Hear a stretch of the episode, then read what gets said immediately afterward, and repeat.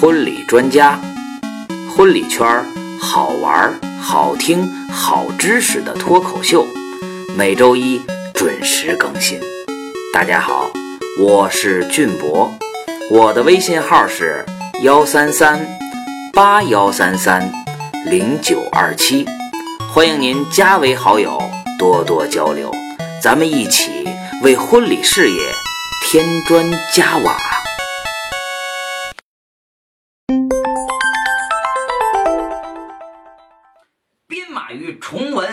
文三句玉，兰萧芳八十定乾坤。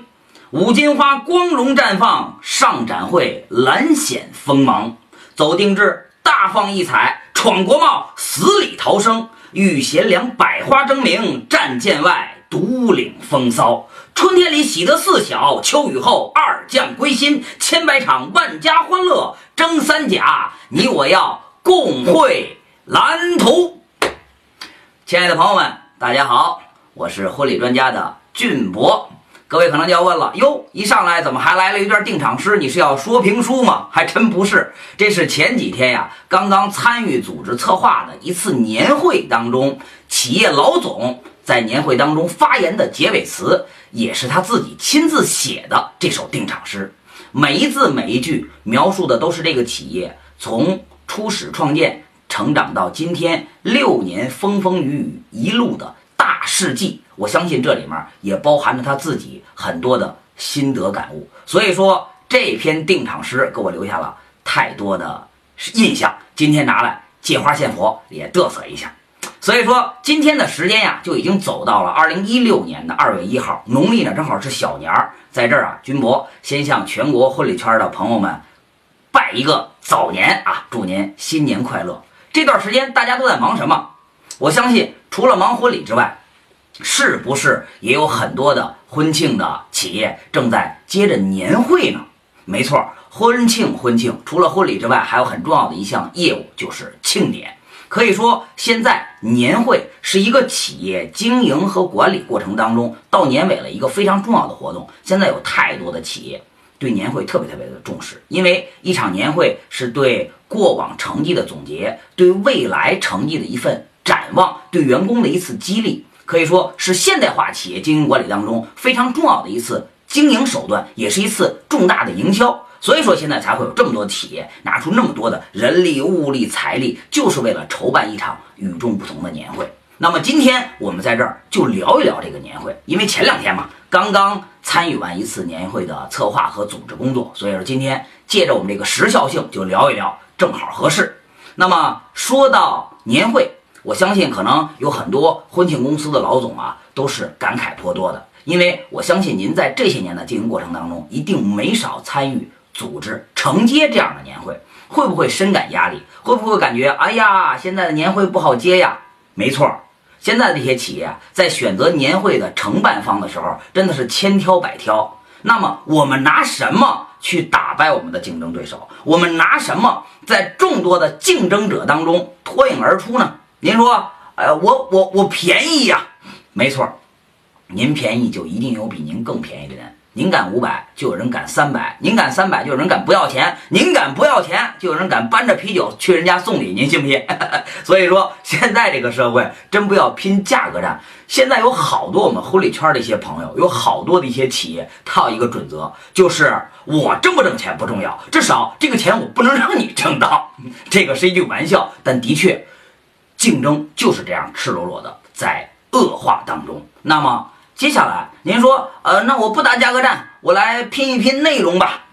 别人的年会都是十个节目，我给你十五个节目，我给你多送一个歌手，多送一个魔术，再多送一个变脸儿等等。您记着一件事情，只要您能够在市场当中去找到的演艺人士，别人也一定能够找到，这都不叫核心竞争力。那么，什么才是能够打败别的对手，去真真正正做出一场与众不同年会的最重要的气质呢？我想，作为一个年会的承接方，作为一个年会的策划者，首先应该真的去走入到这个企业当中，去了解这个企业一些不同的特质。比如说，你要了解这个企业的企业文化。各位可能就问了：哎呀，我做个年会，我还了解他企业文化干什么？当然要了解了。企业和企业是不同，气质也是不同的。咱们打个最简单的比方来讲，比如说一家以销售为主的公司，很有可能它的企业文化就是那种狼性文化、鹰性文化，讲究的是不折不挠、共同向前、永不放弃。那么，如果这样一家企业文化在它的年会当中，是不是也要表现出这样的精神、这样的气质、这样的不屈不挠的环节呢？肯定要有喽。那么，如果换另外一家企业，换成一个美容企业，所有的员工都是一个个娇滴滴的大姑娘，都是一个那样优雅委婉的大美女。那么，在这样的企业年会当中，您也是狼性文化，向前冲，永不放弃，合适吗？我我感觉这就有点不合适了。所以说，根据不同的企业文化，我们要制定制定不同的策略。还有，我们要深入的了解这一家企业老总或者说 CEO 最想表达的这种情怀。在年会当中，我们究竟应该表达哪种味道呢？比如说，某一个老总可能会很笼统的告诉你啊，这个年会做的大气磅礴就可以了嘛。大气磅礴四个字，他上嘴皮碰下嘴皮说的多简单，这四个字让我们揣摩。得多难啊！什么叫大气磅礴？举例来讲，咱们拿建筑来打个比方，天安门城楼也叫大气磅礴，国贸大厦也叫大气磅礴，这两种完全是两种风格嘛。这对于我们年会的策划者来讲，有了太多的区别。我们一定要走入到他的内心，深刻的了解他，他最想在本次年会当中表达的是哪种情怀？比如说感恩，比如说激励，比如说憧憬，比如说希望，哪一个都可以。但是我们请策划者一定要牢记一件事情：如果把所有的情感点都融入到一次年会当中，那么就代表了每一个情感点表达的都比较平凡。如果可以，尽量只表达一个或两个情感点，这样才能够更加突出。好了，说了这么多呢，我们先不一个一个的案例去往下分析啊，就拿我前两天刚刚参与策划的一场年会，我们来打一个小比方。这次年会啊是在晚上七点开始的。那么在开始之前，我们进行了一个很重要的活动，叫做红毯秀。这个红毯秀，各位可能就说了，多平凡呀！随便一个年会都会有红毯秀，但是我相信一定有好多的红毯秀不那么尽如人意，总会缺一点味道。比如说有没有穿着休闲装出来的？比如说有没有没有灯光的？比如说有没有没有陪伴您走的人？比如说您在走红毯的时候有没有没有观众、没有欢呼、没有掌声的情况出现？我相信这些都会有。那么我们拿实际的案例来分析一下。这次我们承办的这次年会的企业是一家婚礼公司。这家婚礼公司呢，成立于六年前，今年这次年会正好是六周年。六年前，三个人起始于北京。崇文门的一家非常非常小的写字楼，慢慢的发展到现在，已经业绩突破三千万，营业面积好几百平米，已经有八十个在职员工，可以说这几年发展的非常的迅速。那么他们这一路走来，在今天，我们应该去怎么筹划他们的红毯秀呢？大家都能够想到啊，婚礼公司的员工平时都从事什么样的工作呢？都是在舞台下去替别人打造那样精彩的场景，看着别人穿上漂亮的礼服在舞台上光芒绽放。他们能不能有一个属于自己的节日，属于自己能够穿着盛装的节日呢？我想，年会就是这个重大的机会。所以，我们导演组组委会在这次晚会开场之前就进行了非常充分的预热。我们在公司的晚会筹备群里发布了大。量的美女和帅哥的图片，而这些美女和帅哥分别穿着的都是特别漂亮的礼服，并且我们用非常蛊惑性的语言去忽悠 我们所有的与会者，大家一定要穿着最漂亮的礼服来精彩的绽放自己。大家试想一下，当镁光灯响起，当优雅的音乐响起，您和您的舞伴手挽着手，共同踏上红毯，享受着万盏闪光灯的闪耀，享受着。众多粉丝的掌声和欢呼声，那是多么大的一种荣耀啊！哎呀，就这样的软文和图片，我们不断的在群里推送，我们真的发现，慢慢的、慢慢的，所有的员工都动起来了，都在找自己熟悉的礼服店去租用自己合身的礼服，而且也在不断的联系着自己身边会化妆的小伙伴。那天你给我画呀，那天我帮你画呀，那天我们怎么去做头发呀？所有人都在忙碌起来了，而真的就是在这一天，我看到。一个又一个平时在幕后忙碌着的小姑娘、小策划师，穿上了自己心仪的礼服，他们整个人的精气神都在那里绽放出来。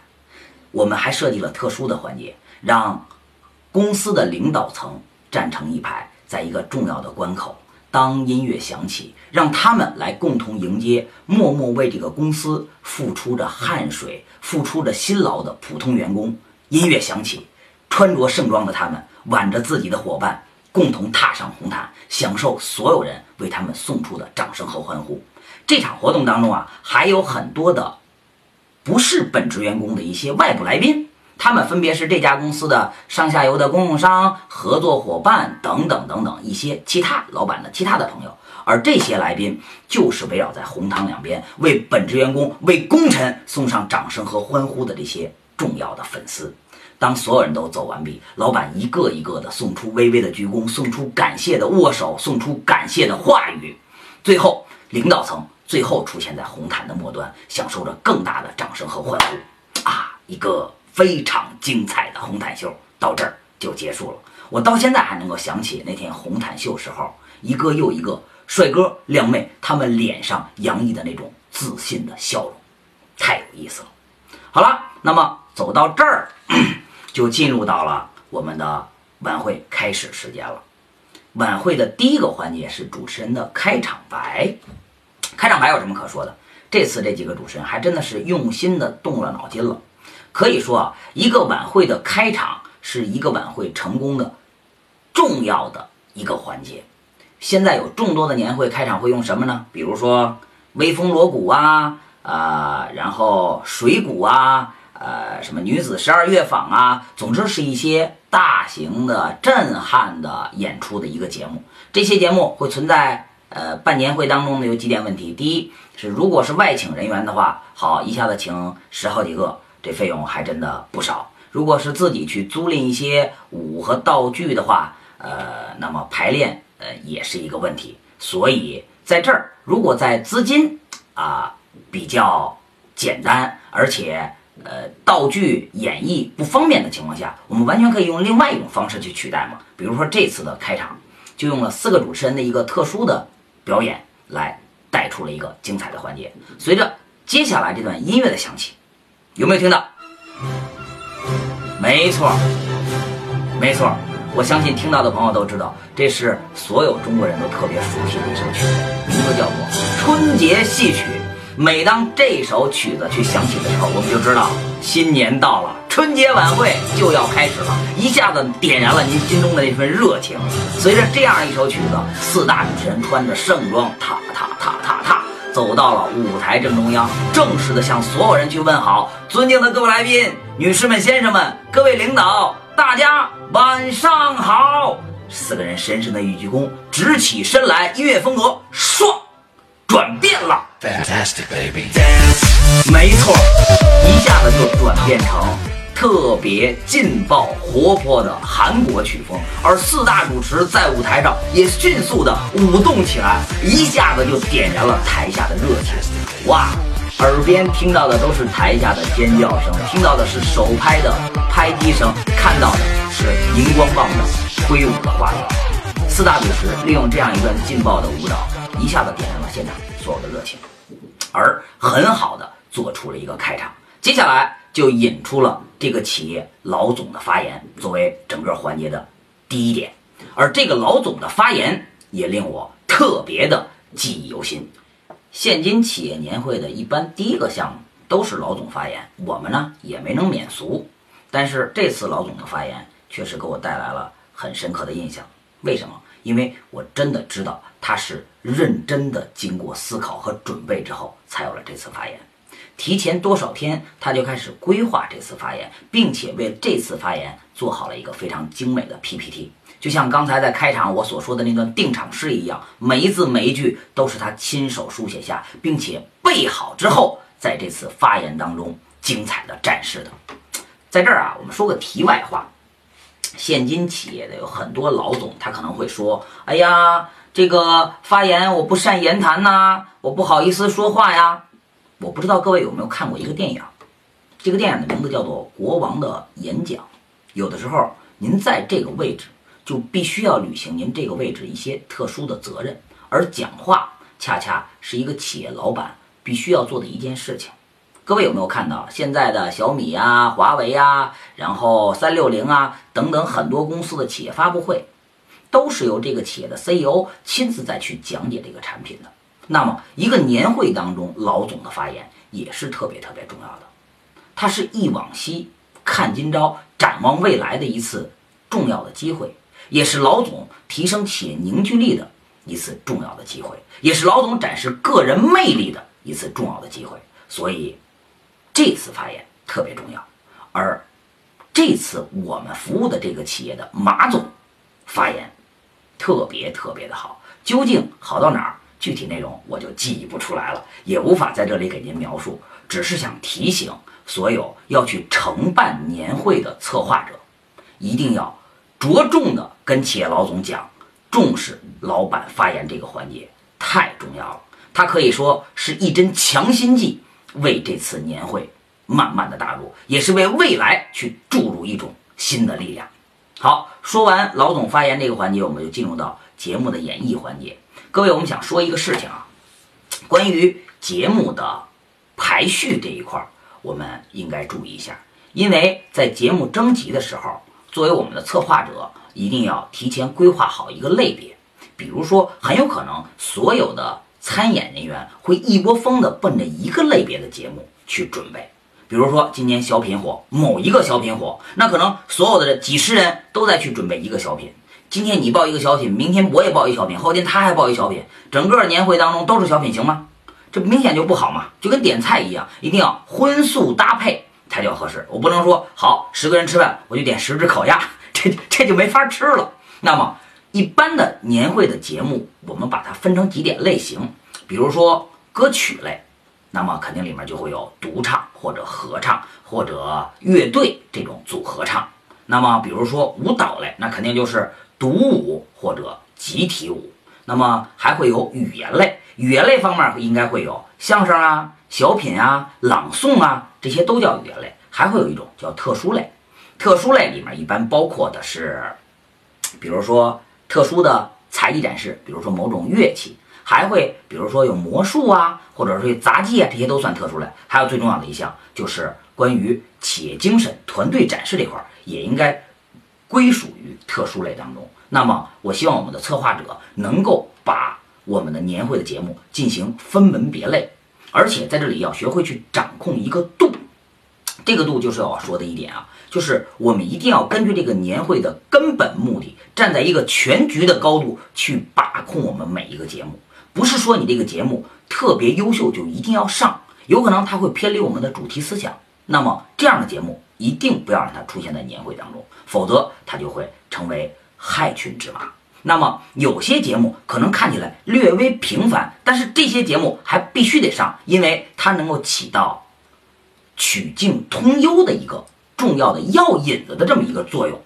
那么进行合理的排排位，进行合理的荤素搭配，这样才能够形成一个好的节目单，然后再把抽奖啊。颁奖啊，等等一些特殊的环节，合理的安插在节目单当中，这样节目的顺序就出来了。接下来我们就是这个年会当中的两个节目，一个是一个舞蹈，另外一个是一个优秀的相声。这个相声呢，讲的是这个企业在过去的一年当中发生的一些大事儿，并且用幽默讽刺的语言去表达出来，引得在场所有的本部人员哄堂大笑。这个相声结束之后，我们进入到了一个特殊环节。在介绍这个特殊环节之前，我想应该先来介绍一下特殊的社会大背景。这样就要说到二零一五年。二零一五年是整个中国婚礼圈非常重要的一年，而这一年的十月十八号，也是整个中国婚礼圈非常重要的一天。因为就在这一天，北京乃至于全国所有的城市都爆发了巨大的婚礼，而恰恰就在这一天之后。有很多经营不善的婚礼从业者，选择了离开了这个行业。一些还不错的公司，他们在离开之前结清了所有上下游供应商的货款，而有一些婚礼公司的老总就莫名其妙的消失在茫茫人海当中。而这些上下游的供应商、花艺商、灯光商、场布道具供应商就找不到人结不出自己的辛苦钱了。这就是这个社会大背景。而这次我服务的这家企业兰克拉，他希望能够在这样一个特殊的环节去做一点什么。这家企业可能不是盈利最高的企业，也可能不是产值最大的企业，但是他希望为这个婚礼圈去做一些小小的贡献，让这个雾霾般的天气吹进一缕清风。于是，经过和导演组的沟通和协调之后，我们共同策划了这样一个环节。当主持人用煽情的话语去铺垫完这些场布、道具、花艺供应商的辛苦和辛劳之后，伴随着激昂的音乐，有请这些幕后英雄隆重登场。站在舞台上，整整一排人，每个人脸上都挂着忐忑而又朴实的笑容。接下来，这个公司的财务和老总共同登台，马上一个长条桌。大量的现金，一沓又一沓的，就这样震撼的、赤裸裸的摆在了所有人面前。而公司的马总亲手拿起又一沓又一沓的百元现金，亲自结给了供应商，并对他们说：“辛苦了，感谢你们一年来为公司付出的辛苦汗水，你们才是真正的幕后英雄。”朋友们，你们知道吗？在这一刻，我望向台下。哎呀，台下有太多的掌声欢呼声，而且也有很多人流下了激动、感动的泪水。而且我还看到很多的朋友拿出手机，现场才去拍摄这一幕幕精彩的画面。在事后啊，我翻看了我自己手机的朋友圈，我看到了太多的朋友圈去发送这一条的呃信息，简直是刷屏了。可以说，这个环节为雾霾般的婚礼圈吹进了一缕清风。是否能够给这些婚礼供应商的从业者带来了一丝振奋，能够让他们更加坚持自己为之一直付出而努力的婚礼梦呢？我想，一定是这样的。这个环节说完之后，我们想说一说关于我们年会的筹划和组织工作当中的一点小事儿。刚才记不记得我说台下会有很多的啊手拍呀、荧光棒？别小瞧这一些环节。有的时候，晚会、年会的筹划过程当中，真的需要一些特殊的小道具，比如说像这些助兴的手拍，还有小喇叭，还有荧光棒，都是不可或缺的小物件。还有一点很重要，就是酒精。没错，在我们年会的准备过程当中，如果方便的话，尽可能的一定要准备一些酒。酒精能够助兴，能够让所有人共同的融入到一种状态当中。能够更好的去融入到一种气氛当中，那种感觉好极了。那么还有这次晚会的筹备，也还需要一个强大的工作组。我不知道各位从业者、各位策划者在举办年会的过程当中有没有发现一件事情：如果某一个企业的员工有很多人去参演节目的话，会不会出现一种情况，就是在年会的演绎过程当中？所有的人员全都在后台的备场区，或者就是在舞台上演绎的节目，而台下没有来宾了，或者说来宾全都成了外部的来宾了，就没有自己的本职员工了。这一定是组织筹划当中一个重大的纰漏。那么这会儿就需要一支强大的工作组。工作组我是这样进行分工的，至少需要两个小组，一个小组叫做人员组，一个小组叫做道具组。而这两个小组，每个小组配备三个人。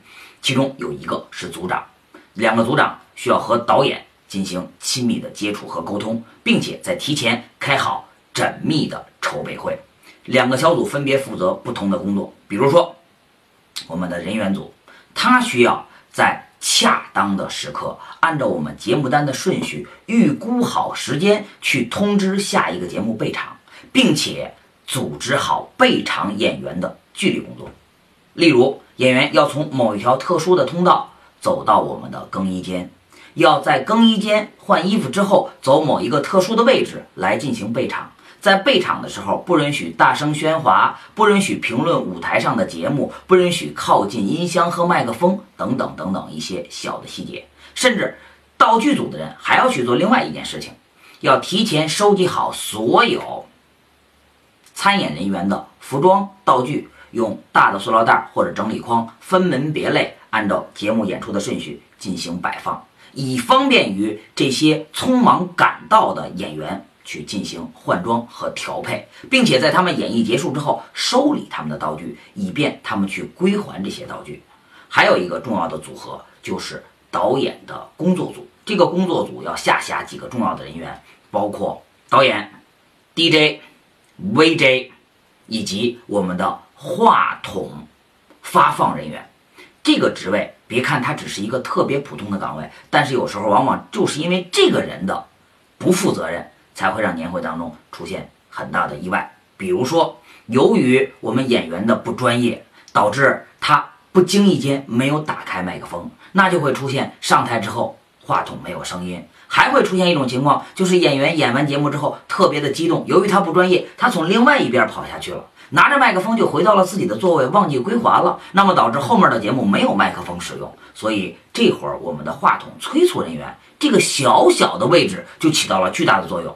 还有啊，要提醒所有的演艺人员不要把麦克风对准我们的音箱，否则会发生巨大的啸叫等等等等，这些都是年会排演过程当中容易发生的小事故。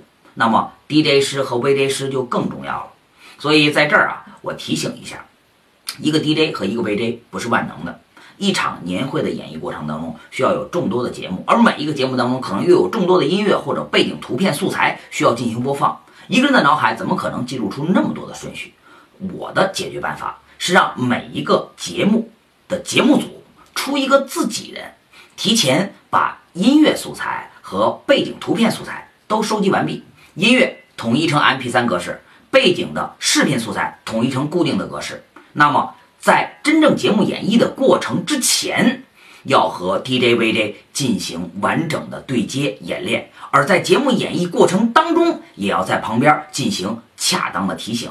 只有这样，让最熟悉本节目的人来在旁边进行监督和指导，才不容易让演绎出现纰漏。好了，这段说完，我们说一说本次晚会的下一个特殊的环节。这个环节呀，我感觉。特别特别难忘，而且有意思。在我们提前嗯开始之前呢，我们特意和这个公司的老总去聊到了一件事情。我们说，既然是以感恩所有的员工为这个企业的奉献，增强企业的凝聚力为主的这样的一次策划，那么，哎，马总，您能不能在我们年会开始之前，亲手给每一位员工去写一封感谢信呢？其实说感谢信也不准确，呃，是说一说心里话吧。字迹不需要多长，话语也不需要多么优美，主要是用一个大哥哥一般的一个身份去聊一聊你们共同共事的经历。哎，这个马总说这个好啊，于是真的特别认真的花了好几晚的时间，去一笔一画的写出了众多的感谢卡。而在整个晚会开始之前，把每一个卡片分门别类。发到每一个员工的手中，在这个环节，主持人先登台，登台之后就聊到了这件事情，聊到了马总为每一个人都写出了感谢信这个特殊的环节，并且不经意间，随机的从底下抽取了几封不同的信，在场读了出来。哎呀，当时的氛围是那样的温馨，是那样的暖人心。当读完这儿之后，主持人从怀里又拿出了一张。特殊的信纸。这会儿，他就突然问到马总：“您知道不知道？现在手中拿的这封信，是我们在场的员工写给您的一封信。”接下来，主持人就开始去宣读这封信了。具体信当中写的是什么，我们就不在这里说了。但是我想说，这一封信当中的每一个字迹，字里行间，表达的都是员工。对老总的一份热爱，表达在他们的眼里，在他们的心中，真真切切的看到了这个老总为这家企业付出的辛苦，也感受到了老总对他们那份关怀与爱。所以，当这封信读完，我已经看到马总的脸上呈现出感动的状态。接下来，我们又转换了一个小小的话题，有请所有的人把绑在自己椅背上的那条蓝丝带解下来，捧到了手中。主持人问所有的朋友：“你们知道吗？这条蓝丝带代表了什么意义？如果他在婚礼当中，它可能只是椅背上的一个装饰，但是放到今天，它有一个特殊的含义。蓝丝带本来就有一个传说，它象征着一份最好的感恩，一份最大的圣洁，就好像蒙古族的那条哈达一样。而今天这条蓝丝带，也表达了一份爱。”一份感恩。如果您感觉马总是我们那个值得感恩和追随的人，能够在这这一刻，快速的走上舞台，把这条丝带带到马总的脖子上，表达你对他的一种情怀。音乐在这一刻响起，朋友们你能想象当时的那些场面吗？一个又一个员工。手里像捧着哈达一样捧着蓝丝带，冲到了老总的身边，一条又一条蓝丝带戴在了老总的身上，也代表了一份又一份真诚的爱、真诚的关怀、真诚的感恩，回馈给他们辛苦的老总。当时我站在舞台的一个角落，我分明能够看到马总的脸颊上。布满了泪水，这份泪水记录了他成长的点点滴滴，这份泪水记录了他付出的这些辛苦得到了应有的回馈。我想这个环节就应该是增强企业凝聚力的一个环节。同样，通过这样一个环节，也让这个企业的企业文化当中又多了一个新的词汇，那就是爱。好了，说到这儿，我们先稍微停一下，因为到现在我的心情还不能平复。我现在还能够回想起那天那感动的画面，太激动人心了。我们说一说下一个开心的话题吧，就是每一个年会当中都不可能离开的环节，就是抽奖和颁奖。其实啊，这个环节做起来很平凡，我只是简单描述一下我个人的一些小的想法。抽奖嘛，很简单，二等奖、三等奖、一等奖、特等奖。那么收集好所有人的名牌卡，放到抽奖箱当中。主持人用着诙谐而又活泼的语言，去带动着现场的氛围，一个又一个高潮的掀起，一个又一个精美的奖品发放，等等，这些都没问题。我们还希望啊，如果可以的话，我们筹备年会的策划者，也可以引入一些新的。高科技的手段，其实说到高科技这事儿一点也不高科技，是我们每天都在玩的，就是微信发红包，现场所有人建了一个大群，这样每个人都能够产生更好的联系，成为更好的好友。那么除此之外呢，我们在现现场有请出我们的抽奖嘉宾，抽奖嘉宾是谁？也不用准备抽奖箱，您到这儿来给所有人去发一个红包，红包的数额是固定的，然后名额也是固定的，谁能够抢到其中最大的一个红包，就是这个大奖的得主。这样所有人都能够公平、公开、公正去得到这个奖项。那么除了抽奖之外，还有重要的一项就是颁奖。颁奖一般情况下是对企业过往一年优秀员工的表彰，一般分为很多种类型，比如说成长奖啊、优秀奖啊、突出奖啊等等等等，各种各样的都可以。但是一定要起好一个名头，并为这个起好的名头做好一篇详细的文字介绍。只有这样才能够突出这个奖项的重要，只有这样才能够凸显他个人有过的功勋。而且啊，我们这次啊模仿奥斯卡去做出了颁奖的环节，一定要有入围者，还有最后的中标者。刚开始我们通过视频的剪辑手法，公布了入围奖，歘歘歘歘，一二三四，不同的人的头像进入了入围名单，知道吗？当时底下所有入围的人心情有多么激动？那么就在这激动的时刻之后，有请出我们今天的颁奖嘉宾。颁奖嘉宾来到舞台上，特别沉默的、慢慢的打开手中的信封，拿出一张神秘的信纸，然后深沉的话语，最终公布出今天大奖得主是谁谁谁某某某。那一刻，场面的紧张以及最后得奖者的这种欢呼和惊喜，才是无法想象的。所以说，任何一个环节都是有技巧的。可以是先抑后扬，也可以是先扬后抑。总之要表达出最精彩的效果才 OK。说到这儿啊，我们本期的婚礼专家也就快要告一段落了。总之啊，做一场年会里面有太多的方法、技巧以及我们需要注意的事情。今天军博在这里只是抛砖引玉，我们的节目叫婚礼专家嘛，砖是砖头的砖，我就抛出一块砖，希望能够引出您更多的宝玉来。那么这样我们这个行业才能够成长的越来越好，年会才能够办得越来越精彩，而婚礼也办得越来越唯美。总之啊，办年会万变不离其宗，无论我们用多少的技巧，最终也会回归到用心这块来。我想，一场年会的精彩绝对不是因为它的灯光物美有多么的绚烂，更多的是因为这场年会当中能够有一个主题的表达思想，能够真正的走心。那么，作为我们年会的策划者、从业者来讲，我们更应该用我们的真心、用心、耐心，让一场年会能够更加走心。归结所有一些词，应该是用“真诚”两个字来面对我们要举办年会的企业。